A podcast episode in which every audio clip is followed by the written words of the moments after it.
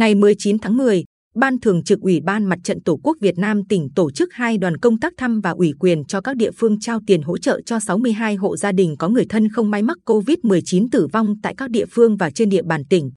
Mỗi gia đình được hỗ trợ 5 triệu đồng.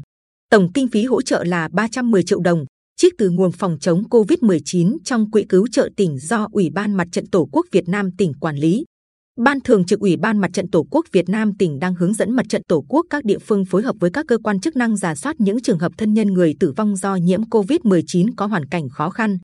đặc biệt là những trường hợp có con nhỏ còn đi học để tiếp tục kêu gọi các tổ chức, cá nhân, đơn vị, các nhà hảo tâm hỗ trợ nhằm góp phần giúp các hộ gia đình khắc phục khó khăn, sớm vươn lên ổn định cuộc sống.